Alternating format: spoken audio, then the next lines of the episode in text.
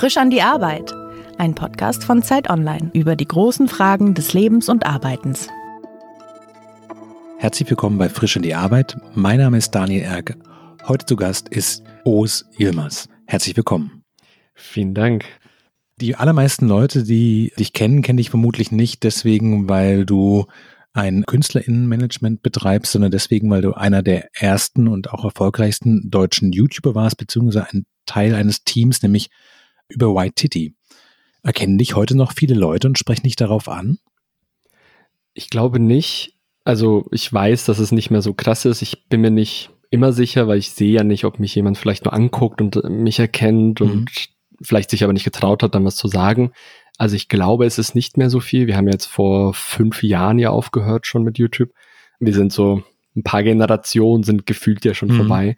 Und das Ding ist auch, deswegen weiß ich gar nicht, ob das jetzt stimmt, was du am Anfang gesagt hast, dass mich vielleicht Leute eher von YouTube oder YTT kennen als jetzt in meiner neuen Tätigkeit, weil ich jetzt mit als Yilmaz irgendwie als in der YouTube-Zeit gar nicht so bekannt war. Da war ich OG von YTT, das war irgendwie noch wie so ein ganz anderes Leben hm. und viele erst auf den zweiten oder dritten Blick oder wenn ich irgendwie über meine Geschichte erzähle, fällt denen dann erst auf, ach krass, du bist von denen, weil ich irgendwie auch mittlerweile mehr Bartwuchs habe und irgendwie mehr graue Haare und einfach älter nochmal bin und irgendwie auch nochmal eine neue Personal Brand äh, mir aufgebaut habe, um mal direkt mit ein bisschen Buzzwords hier reinzugehen.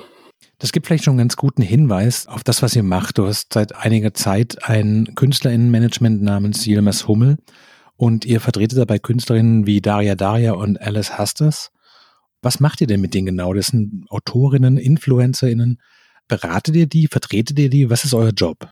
Also was wir machen ist, und deswegen nennen wir uns ja nicht Agentur, sondern schon auch Management, wir konzentrieren uns nicht jetzt einfach nur darauf, hey, von einem Werbevertrag zum nächsten springen, sondern versuchen so viel wie möglich zu machen, aber uns irgendwie auch so wenig wie, wie möglich äh, auch einzumischen.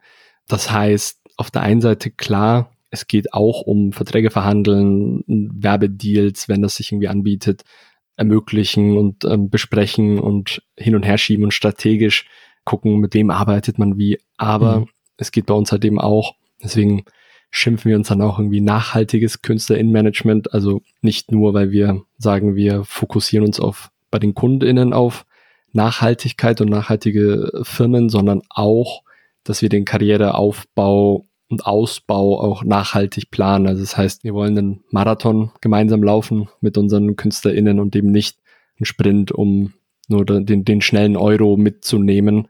Und das machen wir. Und das ist dann wirklich im Alltag von E-Mails lesen, sortieren, vorbesprechen, dann ähm, irgendwie auch die ganzen Interviews als koordinieren, beim Kalender, Kalenderführung, mhm. in der Planung alles helfen. Manche brauchen vielleicht bei dem einen Thema mehr Hilfe, bei dem anderen weniger und deswegen haben wir jetzt auch gar nicht so ein Standardprodukt äh, oder Angebot, was wir dann unseren KünstlerInnen anbieten, sondern das, was sie brauchen, einfach um sich bestmöglichst zu entfalten irgendwie auch.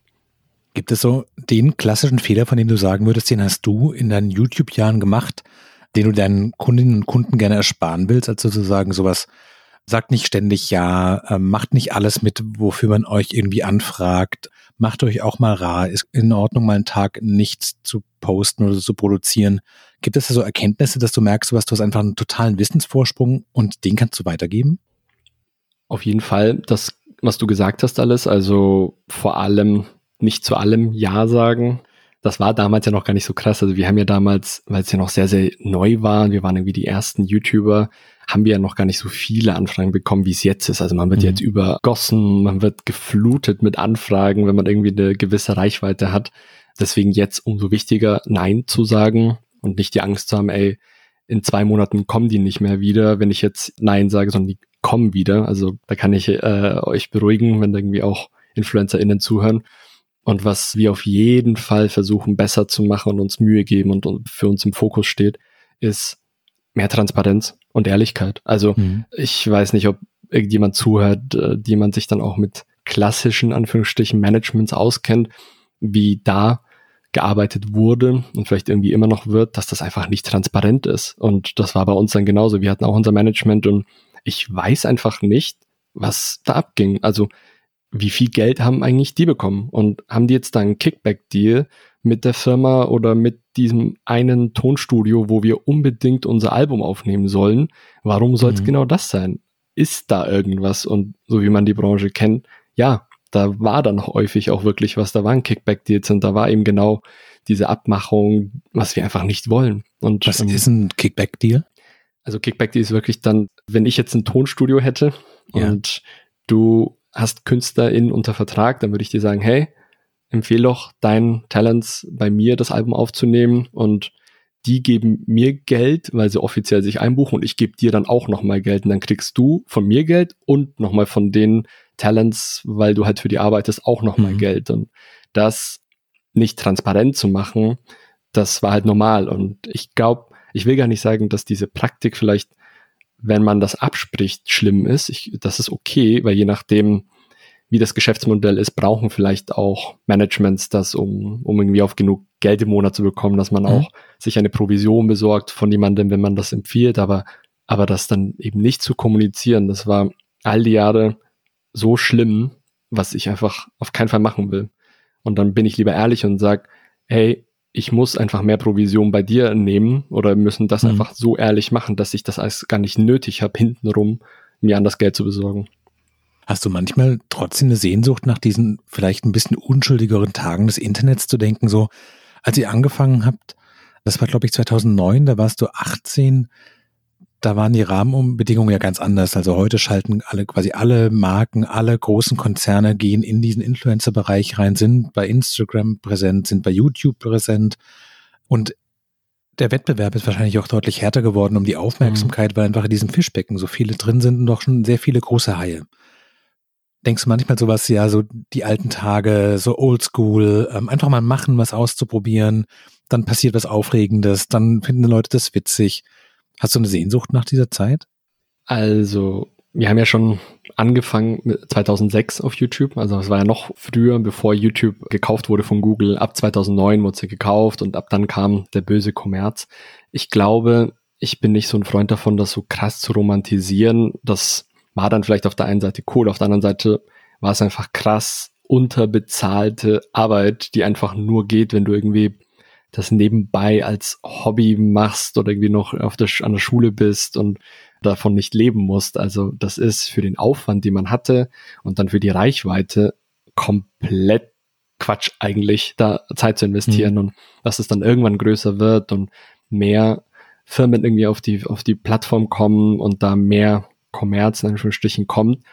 Das finde ich nicht schlimm, weil ich einfach weiß, wie teuer das wirklich auch ist gute Videos zu produzieren und da irgendwie zu unterhalten. Deswegen, ich hoffe, und da versuchen wir dann auch zu educaten und irgendwie auch einfach Aufklärungsarbeit wirklich zu leisten und mit anderen CreatorInnen, Managements und so auch zu reden, dann lieber, wir haben ja die Möglichkeit, wir können ja Nein sagen. Wir, uns zwingt ja keiner, alles anzunehmen. Man kann ja mhm. so viel annehmen, dass es reicht. Und ich glaube, das ist wichtiger und effektiver, als jetzt irgendwie zu sagen, früher war alles besser, weil irgendwie ja, am Anfang ist irgendwie alles ganz, ganz gut, aber das hält sich ja nicht. Deswegen müssen dann Startups irgendwie auch am Anfang, wo es noch mhm. gut ist, auch einfach nur super viel Investments aufnehmen und Geld verbrennen, um dann irgendwann auch mal profitabel zu sein, weil das einfach nicht profitabel ist. Und ähm, deswegen bin ich dann eher so, hey, lass mal irgendwie das Beste daraus machen, statt jetzt so die guten alten Zeiten zu sehr dran zu hängen. Weil die Zeit können wir sowieso nicht zurückdrehen. Ich weiß nicht, vielleicht kannst du das aber ich kann es nicht. Hast du denn das Gefühl, dass du deine Jugend da gut investiert hast, wenn du sagst, sowas, das war eigentlich unökonomisch und das war ein totaler Aufwand und diese Videos waren viel aufwendiger zu produzieren, als man sich das vielleicht im ersten Moment vorstellt. Denkst du manchmal, ja, hättest auch mal ein bisschen mehr rumhängen können, die Jahre genießen mit einer gewissen Freiheit oder weißt du halt, dass dieser ganze Weg, der danach kam, dass du eigentlich dein eigenes Startup die ganze Zeit warst und halt in dich selber investiert hast? Die Frage kann ich, glaube ich, auf zwei verschiedene Arten ähm, beantworten. Aus persönlicher Sicht und irgendwie auch aus meiner Karrieresicht. Aus persönlicher Sicht ein bisschen habe ich was schon was verpasst. Also wenn ich so zurückgucke und jetzt, jetzt wo wenn ich langsam 30 werde, äh, dieses Jahr, denke ich schon, hm, wie war eigentlich so mein Leben und im Vergleich zu anderen, die mit mir zusammen mein Abi gemacht haben, 2010, jetzt 10, 11 Jahre später, wie, was ist passiert? Ich habe echt ein ganz anderes Leben irgendwie geführt, habe dann geheiratet und lebt mit meiner Frau und bin viel rumgekommen, während halt noch die anderen vielleicht noch ein Zwischenjahr irgendwo in Australien gemacht haben und hier mhm. und langsam und viel Partys und das Leben mehr genossen haben. Ja, da habe ich dann schon so ein bisschen, hm, musste das wirklich sein? Hätte ich dann doch nicht ein bisschen langsamer machen können und mhm. das Leben dann doch ein bisschen mehr genießen können. Das ist aber okay, weil ich auf der anderen Seite dann doch ein sehr gutes Argument äh, ist für mich, dass es meine Karriere so krass gepusht hat, dass ich sage, gut, das war halt mein Sacrifice, mein Opfer, dass ich eben wirklich da ein bisschen kürzer getreten bin. Ich bin ja kein Kind von Traurigkeit. Ich hatte ja trotzdem durch die Arbeit dann einfach ein schönes Leben auch mit meinen Freunden und auch mit meiner Frau und deswegen für die Arbeit bereue ich es nicht. Nee. Hm. Und deswegen so äh, insgesamt hat sich schon gelohnt. Das, das war so die richtige Zeit. Hätten wir es nicht gemacht, dann wäre es vielleicht auch später nicht geworden, weil natürlich hm. hat unser Erfolg ganz viel damit zu tun, dass wir da die ersten Großen waren, dass wir sagen konnten, hey, wir sind eben einer der ersten, die irgendwie bei Harald Schmidt waren und bei Stefan Raab auf dem Sofa und alles, was man jetzt nicht mehr so leicht nachholen kann oder gar nicht mehr nachholen kann. Und das kann uns halt keiner mehr nehmen. Mhm. Und natürlich ist dann noch die Frage, was macht man daraus? Und ich glaube, ich habe jetzt aus dem Erfolg, den wir dann hatten, auch mir eine ganz gute Basis aufgebaut, um jetzt auch noch länger in dieser ganzen Welt Fuß zu fassen und dass es sich wirklich gelohnt hat, dass ich wirklich definitiv sagen kann, das hat sich gelohnt für mich. Hm. Wann war denn der erste Moment, als du gemerkt hast, das ist nicht nur einfach so ein Spaß und nicht nur so ein persönlicher Ehrgeiz, sondern das ist mein Beruf, das ist meine Karriere, das ist das, was ich mache? Meinst du jetzt so generell die YouTube oder so alles mit YouTube und Instagram, diese ganze Medienwelt? Also ich würde zum Beispiel gerne wissen, ob du das vorm Abi schon wusstest, dass das dein Weg sein wird beruflich oder ob das da noch so ein bisschen ist, wie wenn man, weiß ich nicht, eine Punk- oder eine Hip-Hop-Band hat und denkt, ja, ich hätte schon Bock, dass es funktioniert. Ich würde es gerne probieren, mal gucken, wie weit wir kommen. Aber im Hinterkopf noch so einen zweiten Plan hat und überlegt, ja, vielleicht soll ich doch, weiß ich nicht, Jura oder BWL studieren. Also äh, in der Zeit war es echt noch schwierig, wirklich abschätzen zu können, wird das überhaupt was? Weil es gab mhm. den Beruf YouTuber nicht. Also wir waren so die ersten, die dann auch in der Bravo uns immer gefragt wurden, hey, YouTuber als Traumberuf und was würdet ihr Kindern, Jugendlichen sagen, die das werden wollen? Und das war auch für uns noch sehr, sehr neu. Also ich glaube wirklich das erste Mal, dass wir gemerkt haben, hui, wir können jetzt irgendwie davon leben. Wir können uns jetzt sogar Menschen dafür anstellen, die uns helfen. Mhm. Und wir haben mittlerweile unsere immer bessere Videos, die mithalten könnten auf einem Level von hochklassigen Produktionen. Das war dann so 2000 elf, zwölf rum, glaube ich, wirklich erst. Also am Anfang nach dem Abi, keine Ahnung, das war so, ja gut, ich habe ja ein Abi und ähm, ich muss es immer erzählen, weil das so für mich sehr viel Sicherheit gegeben hat. Ich habe irgendwo gelesen, dass die Menschen, die ihren Abschluss machen, dieses Studium, was sie wirklich auch beendet haben, im Schnitt mit 25 erst anfangen, weil so viel nochmal wechseln und Pause machen und mhm. hin und her. Und dann dachte ich mir, gut, wir sind ja erst 19, habe ich ja noch sechs Jahre Zeit. Ich habe mein Abi noch in der Hinterhand, ich kann immer noch weil ich irgendwie ganz gut in Mathe und Chemie irgendwie auch war, oder Chemie, habe ich früher gesagt, kann ich immer noch machen. Da gibt es irgendwie oft keinen C oder irgendwie einen sehr niedrigen vielleicht, dass ich da immer noch irgendwie reinkomme. Ja, dann nehme ich jetzt die Zeit mal mit und mit beiden Händen und beiden Füßen reinspringen und voll durchziehen. Das heißt aber, die Alternative zu dem Leben, das du dann geführt hast, wäre gewesen, Mathe und Chemie zu studieren. Voll, also weil ich einfach damals noch gar nicht wusste, man muss gar nicht studieren. Mittlerweile wäre es ein bisschen anders. Aber damals dachte ich schon, gut, entweder ich mache jetzt das mit YouTube und alles oder ich muss schon studieren, weil das wurde mir natürlich auch so eingetrichtert von meinem Papa, der dann meinte, ja gut, deswegen habe ich euch doch aufs Gymnasium geschickt und er würde sich schon wünschen, dass wir auch studieren. Und ja, ich dachte, gut, stimmt schon irgendwie. Ich komme auf so ein Mini-Dorf und was kann man sonst machen? Ich hatte kaum oder gar keine Vorbilder, wo ich gesagt habe, hey, ich will wie der werden. Fußballer mhm. konnte ich sowieso nicht mehr werden, weil ich irgendwie auch kaputte Knie habe. Das heißt, die einzige Alternative, Profifußballer, habe ich leider ganz knapp verpasst. Dann war so nur entweder studieren oder studieren oder halt YouTube. War das ein, als Kind ein Berufswunsch, dass du Fußballer werden wolltest, also raus schon auf die Bühne? Klar, aber leider nur bis bis ich zehn war, weil ich halt dann schon äh, Knie operiert wurde und dann irgendwie mit Meniskusproblemen zu äh, leben hatte, sehr lange und viele Operationen. Deswegen habe ich das dann um und dann war ich noch Schiedsrichter und dann wollte ich Profi-Schiedsrichter werden und dann habe ich das auch irgendwie wieder gelassen, weil ich dann doch wieder so oft operiert wurde. Ja, aber Fußball, klar, ich war natürlich auch der Junge, der irgendwie die ganzen Ronaldinho-Poster in seinem Zimmer hat und immer dann nachguckt die ganzen Videos und die Highlights und immer auf Transfermarkt abhängt äh, auf der Seite und immer guckt, wer wechselt wohin. Also klar. Gab es für dich einen Moment, wo du gemerkt hast, so wie du als Kind und vielleicht Jugendlicher Ronaldinho angehimmelt hast, gibt es jetzt Kinder und Jugendliche, die dich und deine Kollegen bei Waititi mega cool fanden und alles von euch in der Bravo und alles zusammengetragen haben, zu merken so, ey, das ist die andere Seite, so sieht's aus, wenn man derjenige ist, dessen Gesicht alle kennen?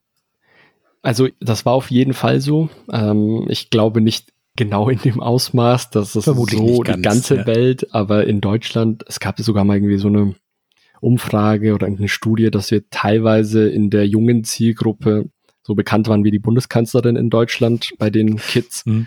Wir waren halt die Ersten. Und jeder wusste, Freitag 16 Uhr kommt immer ein neues Video von uns.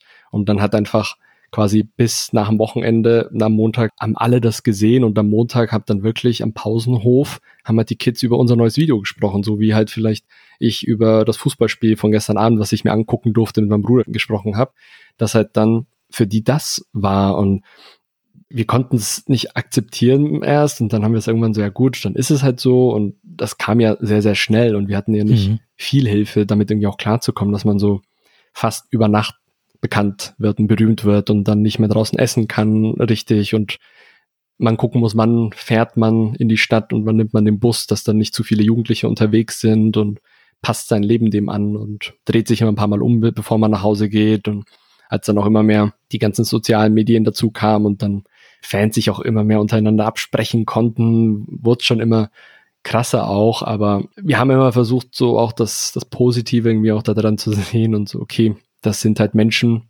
die sind sehr jung und durch diese fehlende Distanz, die ich halt vorher hatte, ich meine, ich konnte nicht, ich hatte gar keine Möglichkeit, überhaupt in die Nähe meines Traumfußballers irgendwie zu kommen. Mhm. Und mittlerweile geht das ja und dann gibt es so viele Events und du, wenn du weißt, der YouTuber geht da halt immer einkaufen, weil er macht auch immer seine Instagram-Stories da und der wohnt dort, dann ist die Hürde irgendwie so tief gefallen bei so vielen, dass die dann halt dann stehen die einfach vor deiner Tür und sagen, hey, ich wollte einfach mal Hi sagen und ob ich Zeit habe, einfach mal ein bisschen zu quatschen oder so. Und dann, okay, ist scheiße, aber irgendwie konnte ich die schon verstehen, weil mhm. hätte ich gewusst, dass Ronaldinho neben mir wohnt, dann wäre ich auch einfach hingegangen, hätte gesagt, hi, hast du Bock mit mir zu kicken? Also ja, es ist, wir haben natürlich was anstrengend und äh, krass psychischer äh, Druck irgendwie auch, aber irgendwie war es auch verständlich. Ja.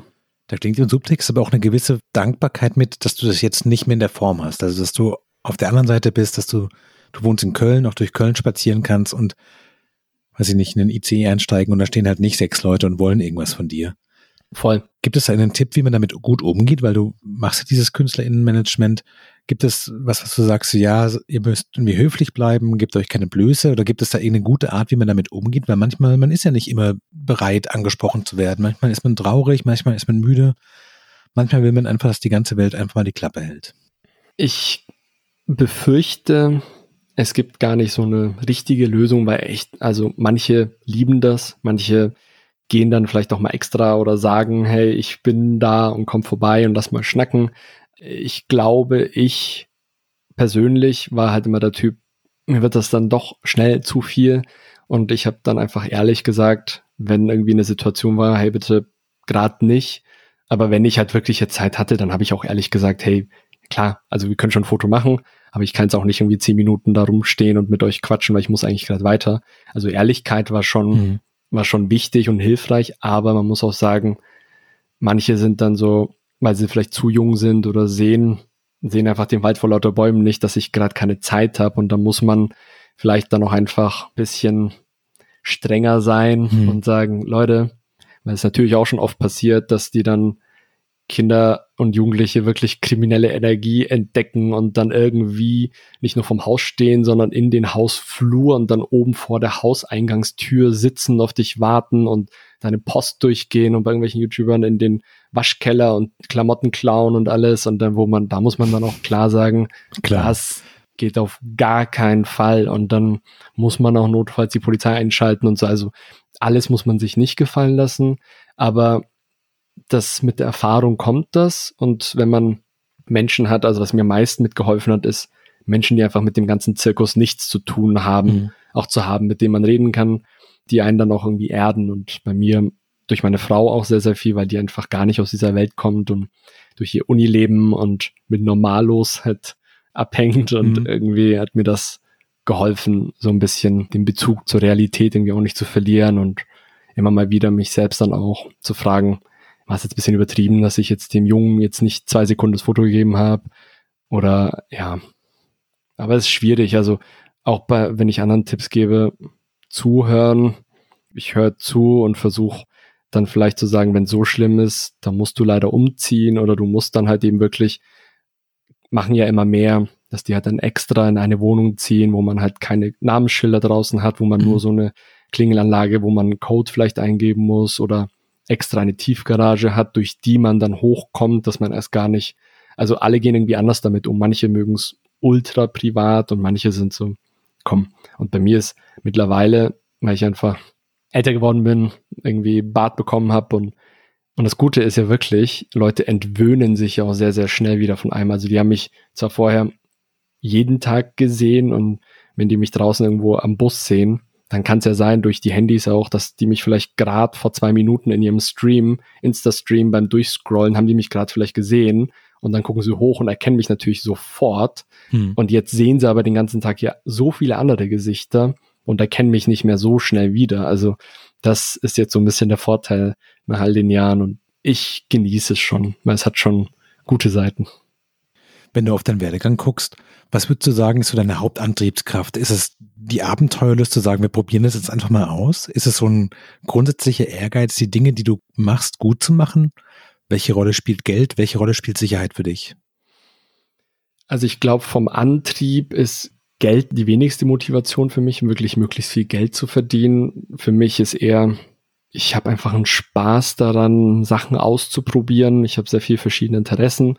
Idealerweise würde ich auch, ich weiß nicht, jeden Tag für fast ein neues Hobby anfangen und jetzt gerade gucke ich irgendwie super viel Sudoku-Videos und irgendwie letzte Woche habe ich noch Schachvideos geguckt und davor waren es lerne ich Mandarin und gucke mir chinesische Videos und dann habe ich davor mhm. äh, die paar Wochen Rubik's Cube Videos geguckt und also bei mir ist, ich weiß nicht, ich glaube, mein Gehirn braucht einfach irgendwie sehr viel Dopamin und irgendwie geben mir diese neuen Sachen immer sehr, sehr viel und Fluch und Segen, Internet und Computer und davor zu sitzen, vom Handy zu sitzen. Es gibt einfach so unglaublich viel zu entdecken und zu machen und zu schauen und dadurch, dass einfach man gar nicht mehr so viele Mittel braucht. Ich brauche jetzt nicht erst eine riesen Produktionsfirma und riesen Kameras und riesen Invest, um mhm. loszulegen, sondern wir haben einfach nur so eine Mini-Kamera gebraucht und Schnittsoftware, die kostenlos ist. Und das war für mich einfach so befriedigend, weil man einfach so viel rumprobieren konnte und man muss, war nicht abhängig von so vielen anderen Menschen. Also diese Freiheit wirklich zum Machen einfach. Also das gibt mir voll so den, den Kick dann irgendwie auch. Und wenn man damit irgendwie noch Geld verdient, cool. Aber ich bin dann, und das klingt vielleicht ein bisschen doof, aber ich glaube, ich bin da mit so an einem Punkt mit, nicht, dass ich ausgesorgt habe, aber eher, dass ich irgendwie immer Geld finden werde. Also nicht auf der hm. Straße, mhm. aber keine Ahnung, wenn mein Artist Management, wenn das so schlecht läuft und ich jetzt damit davon nicht mehr leben kann, dann weiß ich, und das gibt mir sehr, sehr viel Kraft irgendwie auch, ich werde schon irgendwas anders finden mhm. mit meinem Skillset und mit den Kontakten, die ich irgendwie habe. Ich werde über die Runden kommen und deswegen ist irgendwie alles nicht so ein Weltuntergang, wenn ich jetzt diesen einen Auftrag nicht bekomme und dieses eine Ding, die ich mache. Du hast gerade so ein bisschen skizziert, dass Neugier dein großer Antrieb ist und wie viele Dinge dich interessieren und was dich auch alles ähm, begeistern könnte. Hast du trotzdem das Gefühl, dass du mit diesem äh, Leben oder Arbeitsleben zumindest rund um Social Media, dass das nicht nur ein Beruf, sondern auch deine Berufung auf eine Art ist? Hm. Kann sein, dass das meine Berufung ist, auch die ich gefunden habe.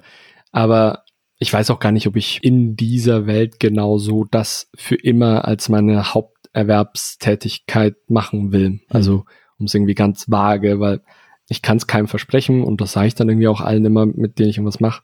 Ich hoffe, ich habe da ewig lang Bock da drauf. Aber ich bin leider auch, und das ist gar keine gute Eigenschaft, wenn ich dann einfach gar keine Lust mehr habe und gar keinen Spaß mehr habe, dann stehe ich wirklich vor der Entscheidung, frage mich, wieso muss ich das dann wirklich noch machen? Also mhm. es ist dann auch wirklich, ich habe das Luxusproblem dann auch, wo ich auch froh bin auf der einen Seite, was mein Papa und meine Mama und irgendwie die Generation vorher nicht hatten. Aber es setzt mich natürlich auch voll unter Druck, dass ich irgendwie auch alles machen kann. Und dann will ich auch irgendwie alles machen mhm. und denke mir, hey, wieso bin ich dann jetzt nicht irgendwie, erfinde ich dann nicht noch irgendwelche oder mache ein Startup für irgendwelche veganen Süßigkeiten, weil ich selbst jetzt Bock habe, das eine fehlt, dann mache ich es jetzt auch einfach, weil ich könnte das ja theoretisch. Dann muss ich mich immer wieder zügeln, immer wieder irgendwie auf den Boden zurückkommen, mit Menschen reden, aber das ist schon auch echt voller Druck und es klingt dann komisch, weil sehr viele diesen Luxus nicht haben und ich weiß auch, dass das was sehr Besonderes ist, dass ich das kann und irgendwie auch so ein Typ bin, dass ich das dann auch mache, weil ganz viele mhm. trauen sich dann vielleicht nicht, auch wenn sie diese Ideen hätten. Ich mache das sowas dann halt auch und ja, es ist, schon, ist schon schwierig. Also ich, ich würde sagen, meine Berufung, wenn ich selbst das sagen würde, Social Media, diese ganze Welt kann schon sein, aber meine Berufung ist, glaube ich, Ideen haben und Ideen irgendwie umsetzen, Ideen mhm. umsetzen. Das ist meine Berufung. Wenn du über diese Arbeit mit den Künstlerinnen und Künstlern, mit ähm, Yilmaz Hummel nachdenkst, was sind denn so die besten Momente da in der Arbeit drin? Also man agiert ja sehr stark im Hintergrund, nehme ich an. Ihr entwickelt vielleicht sowas wie eine Strategie, beantwortet Fragen, aber was sind die Momente, wo du merkst, jetzt macht es gerade richtig Laune, das macht richtig Spaß, hier passiert gerade was, meine ganze Konzentration ist ja voll drin. Also am meisten habe ich wahrscheinlich auch wegen ADHS, ich bin jetzt nicht gut darin, repetitiv jeden Tag immer dasselbe zu machen. Das mhm. heißt, so Sachen wie Kalenderpflege so ähm, ist jetzt vielleicht nicht, wo ich sage, da bin ich der Beste da drin, ich kann's. Und solange es noch im Rahmen ist, kriege ich das hin.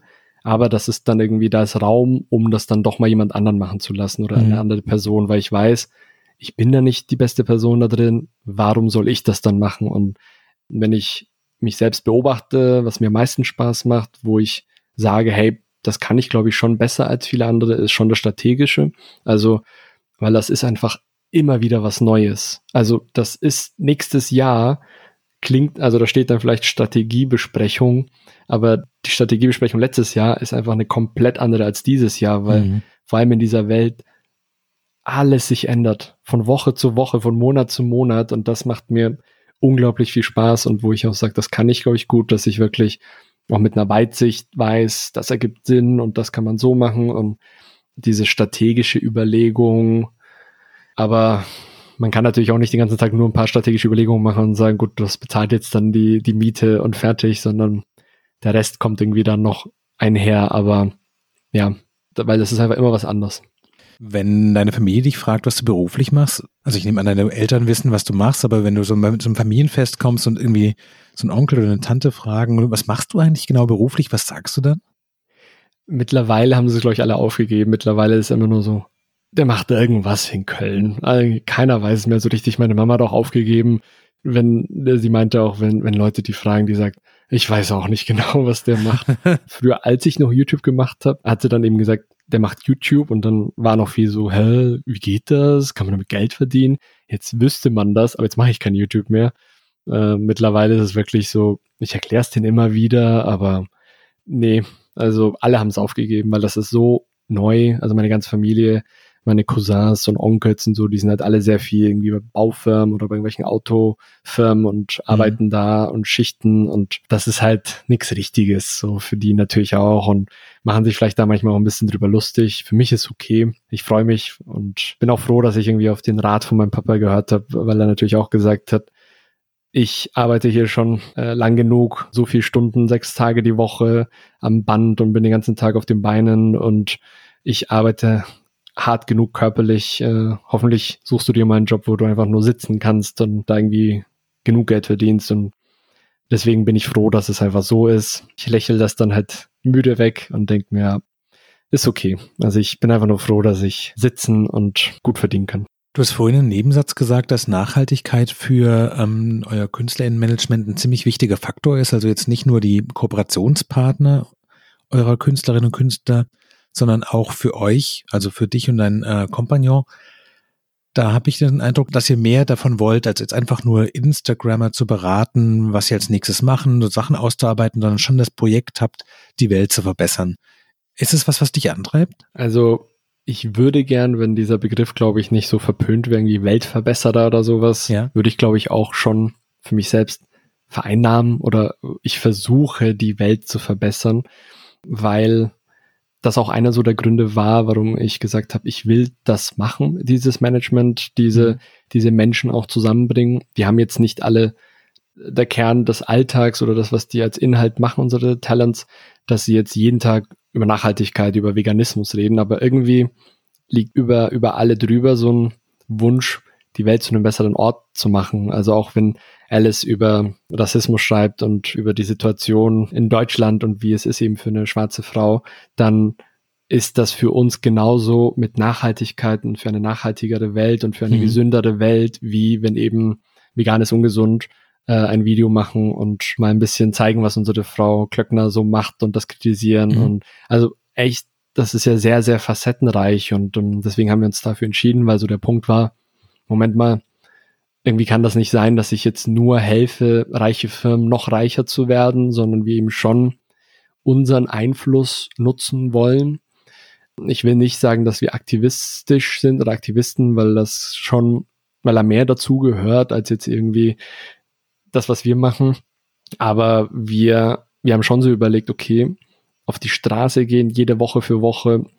Wenn wir Zeit haben, irgendwie versuchen wir das zwar auch irgendwie bei Fridays for Future mitzugehen und da irgendwie Aufmerksamkeit dafür äh, zu generieren, aber was wir besser können, und das ist ja nicht gut, wenn alle das machen, was das Beste, was sie am besten können, ist unser Netzwerk, was wir haben an KünstlerInnen, an InfluencerInnen, die einfach eine enorme Reichweite mitbringen, irgendwie auch auf junge Menschen, aber auch auf erwachsene Menschen, die irgendwie mehr Geld haben, dass wir dann sagen können, hey, wir helfen euch auch dieses Geld und diese Aufmerksamkeit in eine bessere Richtung zu lenken mhm. und eben nicht mehr auf die immer gleichen großen Corporates, die Wasser privatisieren und klauen und dafür sorgen, dass Menschen im globalen Süden leiden wegen uns, sondern neuen Firmen, innovativen Ideen äh, und nachhaltige Ideen verfolgen und dass wir versuchen, so viel wie möglich von unserer Macht und auch damit einhergehend die Verantwortung in die richtige Richtung zu lenken. Und deswegen, ja, das versuchen wir dann.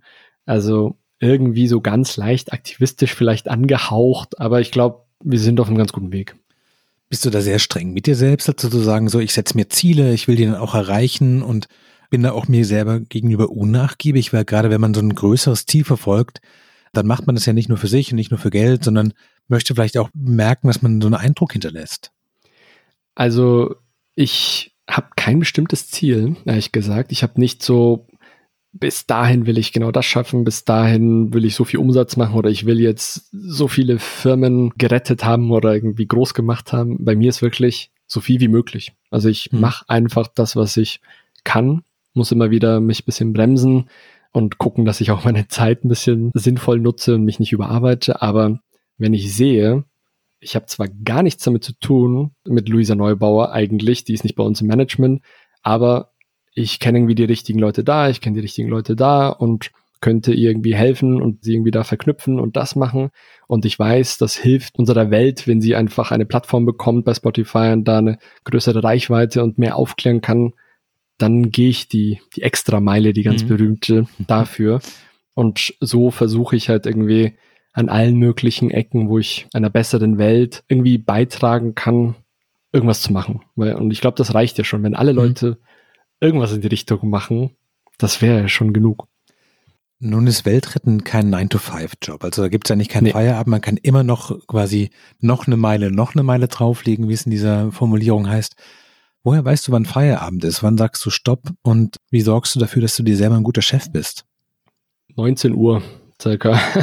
Also da muss man dann wirklich so ganz banal so eine Uhrzeit haben. Ich hatte die lang nicht und mittlerweile zwinge ich mich da so ein mhm. bisschen. Ich habe den Luxus, dass ich hier ein Arbeitszimmer habe, ein kleines, wo ich dann auch wirklich den Computer dann auch einfach da lasse. Also ich versuche das und nicht immer dieses berühmte auf dem Sofa noch irgendwas weitermachen und da. Also mhm. manchmal ist es nicht vermeidbar, und dann, während man den Film irgendwie mit der Frau schaut, ist man noch nebenbei doch noch am irgendwas machen, aber ich gebe mir so Mühe, weil ich weiß und auch merke wirklich an mir, das tut mir gut, wirklich einen klaren Cut da zu setzen. Manchmal muss es vielleicht länger sein oder manchmal muss ich vielleicht dann doch ein bisschen vorher schon anfangen. Und natürlich ist es vielleicht nicht super förderlich, von morgens acht oder so bis abends äh, sieben zu arbeiten, dass es natürlich sehr, sehr lang ist. Und irgendwann will ich da vielleicht auch weniger machen, aber wir haben halt neu gegründet und da ist es irgendwie schon noch okay unter der Woche. Und dann nehme ich mir den Abend, ich nehme mir das Wochenende und merke halt auch, irgendwie klappt's ja. Also die Welt geht nicht unter. Ich mhm. kann zum Glück meine Miete zahlen. Wir können unsere Miete zahlen. Und das gibt mir natürlich auch ein super Gefühl, wenn ich merke, hey, irgendwie funktioniert so auch. Und ich will ja nicht reich werden, also alles gut. Aber würdest du sagen, du bist dir selbst ein guter Chef? ich glaube nicht. ähm, ich glaube, es geht besser. Vielleicht aber. Warum nicht? Weil ich noch nie so einen richtigen Chef hatte. Also ich bin irgendwie schon immer selbstständig. Und deswegen, ich weiß gar nicht, was ein guter Chef wäre. Ich glaube, ich bin kein guter Chef zu mir selbst. Kannst du dich selber loben? Mm, ich könnte es, aber ich vergesse es irgendwie dauernd. Gibst du dir manchmal auch nachmittags schon frei und sagst so, ey, die Woche warst du so gut, 14 Uhr und jetzt raus, die Sonne scheint? Nee. Also ich versuche es dann irgendwie noch zu kombinieren und denke mir, okay, ich müsste jetzt mal ein bisschen raus spazieren, weil ich sitze den ganzen Tag daheim und höre aber dann noch einen Podcast, der mir irgendwie dann doch mit der Arbeit vielleicht ein bisschen hilft, was auf dem Weg, um mhm. die Zeit wieder sinnvoll zu nutzen. Also es ist schon schwierig und wenn ich jetzt mein Chef wäre, würde ich sagen, ah, also je nachdem, was ich für ein Chef bin. Bin ich ein Chef, der den Mitarbeiter ausbeuten will, dann würde ich sagen, ja, dann mache ich das schon ganz gut, weil ich beute mich selbst vielleicht schon ganz gut noch aus. Mhm. Aber wenn ich jetzt ein Chef wäre, der irgendwie darauf achten würde, auf die Gesundheit, so der ganze Körper und dass irgendwie auch genug Pausen macht, der Mitarbeiter, dann bin ich da leider noch nicht. Und theoretisch weiß ich schon, was ich noch machen muss, dass ich mehr Pausen machen muss, mich irgendwie im Homeoffice dann mehr bewegen und mehr raus muss und gesünder essen muss und all das, aber ja, theoretisch, dabei bleibt es dann halt irgendwie auch. Du hast vorhin erzählt, dass es dich sehr glücklich macht, neue Sachen anzufangen, Dinge auszuprobieren, diesen Zauber des Anfangs, von dem man ja so allgemein auch spricht. Glaubst du, dass die beste Zeit noch vor dir liegt oder hast du manchmal das Gefühl, so die aufregendsten Jahre mit der steilsten Lernkurve, mit den größten Abenteuern, wo man wirklich auch ins Risiko reingeht und wirklich nicht weiß, was funktioniert, wenn man die Erfahrung gar nicht hat. Das war eigentlich die interessanteste Zeit, wenn man so komplett gefordert wird. Hm. Hast du eine Melancholie oder hast du eine Vorfreude? Ich weiß ehrlich gesagt nicht. Auf der einen Seite brauche ich ja gar nicht so ein Risiko. Also der Kick mhm. ist irgendwie gar nicht, dass ich ein Risiko will, sondern ich will was Neues lernen. Und dadurch, dass ich irgendwie immer mehr wachse und mein Netzwerk wächst und ich immer mehr neue Ideen, habe ich das Gefühl, ich kann immer mehr Neues noch machen und das hört gar nicht auf. Aber ja, irgendwie auf der anderen Seite denke ich mir natürlich auch, ich habe halt sehr viel schon mal gemacht und subjektiv, so wenn ich zurückgucke, denke ich mir so, ui, so eigentlich reicht's mal langsam und ich sollte vielleicht mal dann doch ein bisschen langsamer machen. Ich glaube, so wie ich mich kenne, werde ich nicht aufhören. Ich werde wahrscheinlich einfach weiter viel Neues probieren, viele neue Hobbys dauernd und wie es meine Therapeutin gesagt hat, bin ich wahrscheinlich mit Ende 40 habe ich einen Burnout oder bin dann durch, weil das irgendwie, wenn ich so weitermache, sehr wahrscheinlich ist. Ja, da muss ich dann wirklich noch eine Lösung finden. Also vielleicht höre ich mir die Folge dann nochmal danach irgendwie an und schreibe eine Notiz, also Notiz an mich selbst, wenn ich es nochmal höre. Mach dir jetzt irgendwie einen Plan, wie du dieses Problem effektiv angehen kannst, bevor es zu spät ist. Das wäre mal eine sehr überraschende und interessante Variante des Gesprächs. Normalerweise hören das ja andere Leute, um rauszukriegen, wie man seinen Beruf findet, wie Sachen auch funktionieren, um die Welt besser zu verstehen. Aber um sich selbst besser zu verstehen, das gefällt mir auch sehr gut. Was machst du als nächstes? Was ist deine, was steht als nächstes auf deiner To-Do-Liste? Puh, also dieses Jahr, da will ich jetzt endlich die Welt verändern und retten. Das schaffe ich natürlich auch. Äh, ich weiß es ehrlich gesagt nicht. Und die Frage, die die kommt ja immer wieder, immer so, und wo siehst du dich denn nächstes Jahr und was willst du noch machen? Und bei mir, ich habe mich daran gewöhnt, auch zu sagen, keine Ahnung, keine Ahnung. Es kann sein, dass ich Jahresende neben dem Management vielleicht was komplett Neues noch nebenbei angestoßen habe und das ist so cool und I don't know. Also diese Welt, diese Internetwelt, diese neue Web 2.0 oder 3.0 oder was auch immer, die ist so faszinierend und da gibt es so viele Möglichkeiten. da haben wir uns deswegen irgendwann auch gesagt, wir wollen diese Frage, auch auf YouTube wurde die uns natürlich immer gestellt, und wo seht ihr euch nächstes Jahr? Und die Antwort, die wir am Anfang noch geben, war immer falsch, weil es ist immer nochmal viel krasser geworden, als wir gedacht haben nächstes Jahr. Und haben wir gesagt, wir sagen da einfach so, keine Ahnung, oder ich weiß es nicht. Und ich habe das beibehalten, dass ich einfach sage, keine Ahnung. Also ich hoffe, ich bin gesund und ich hoffe, meinen Freunden und Familien, denen allen geht's gut und irgendwie wird die Welt zu einem besseren Ort und das hoffe ich und dass ich irgendwie immer noch mache, was mir Spaß macht, aber was genau ich mache praktisch und wo genau ich bin, ob ich dann einfach spontan umgezogen bin, eine andere Stadt, ich weiß es nicht. Keine Ahnung. Ganz herzlichen Dank fürs Gespräch. Danke auch, hat sehr viel Spaß gemacht.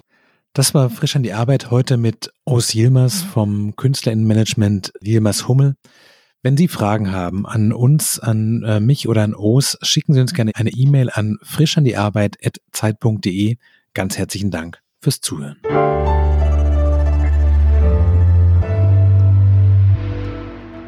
Frisch an die Arbeit, ein Podcast von Zeit Online. Konzipiert und moderiert von Leonie Seifert und Daniel Erck. Produziert von Maria Lorenz, poolartists.de.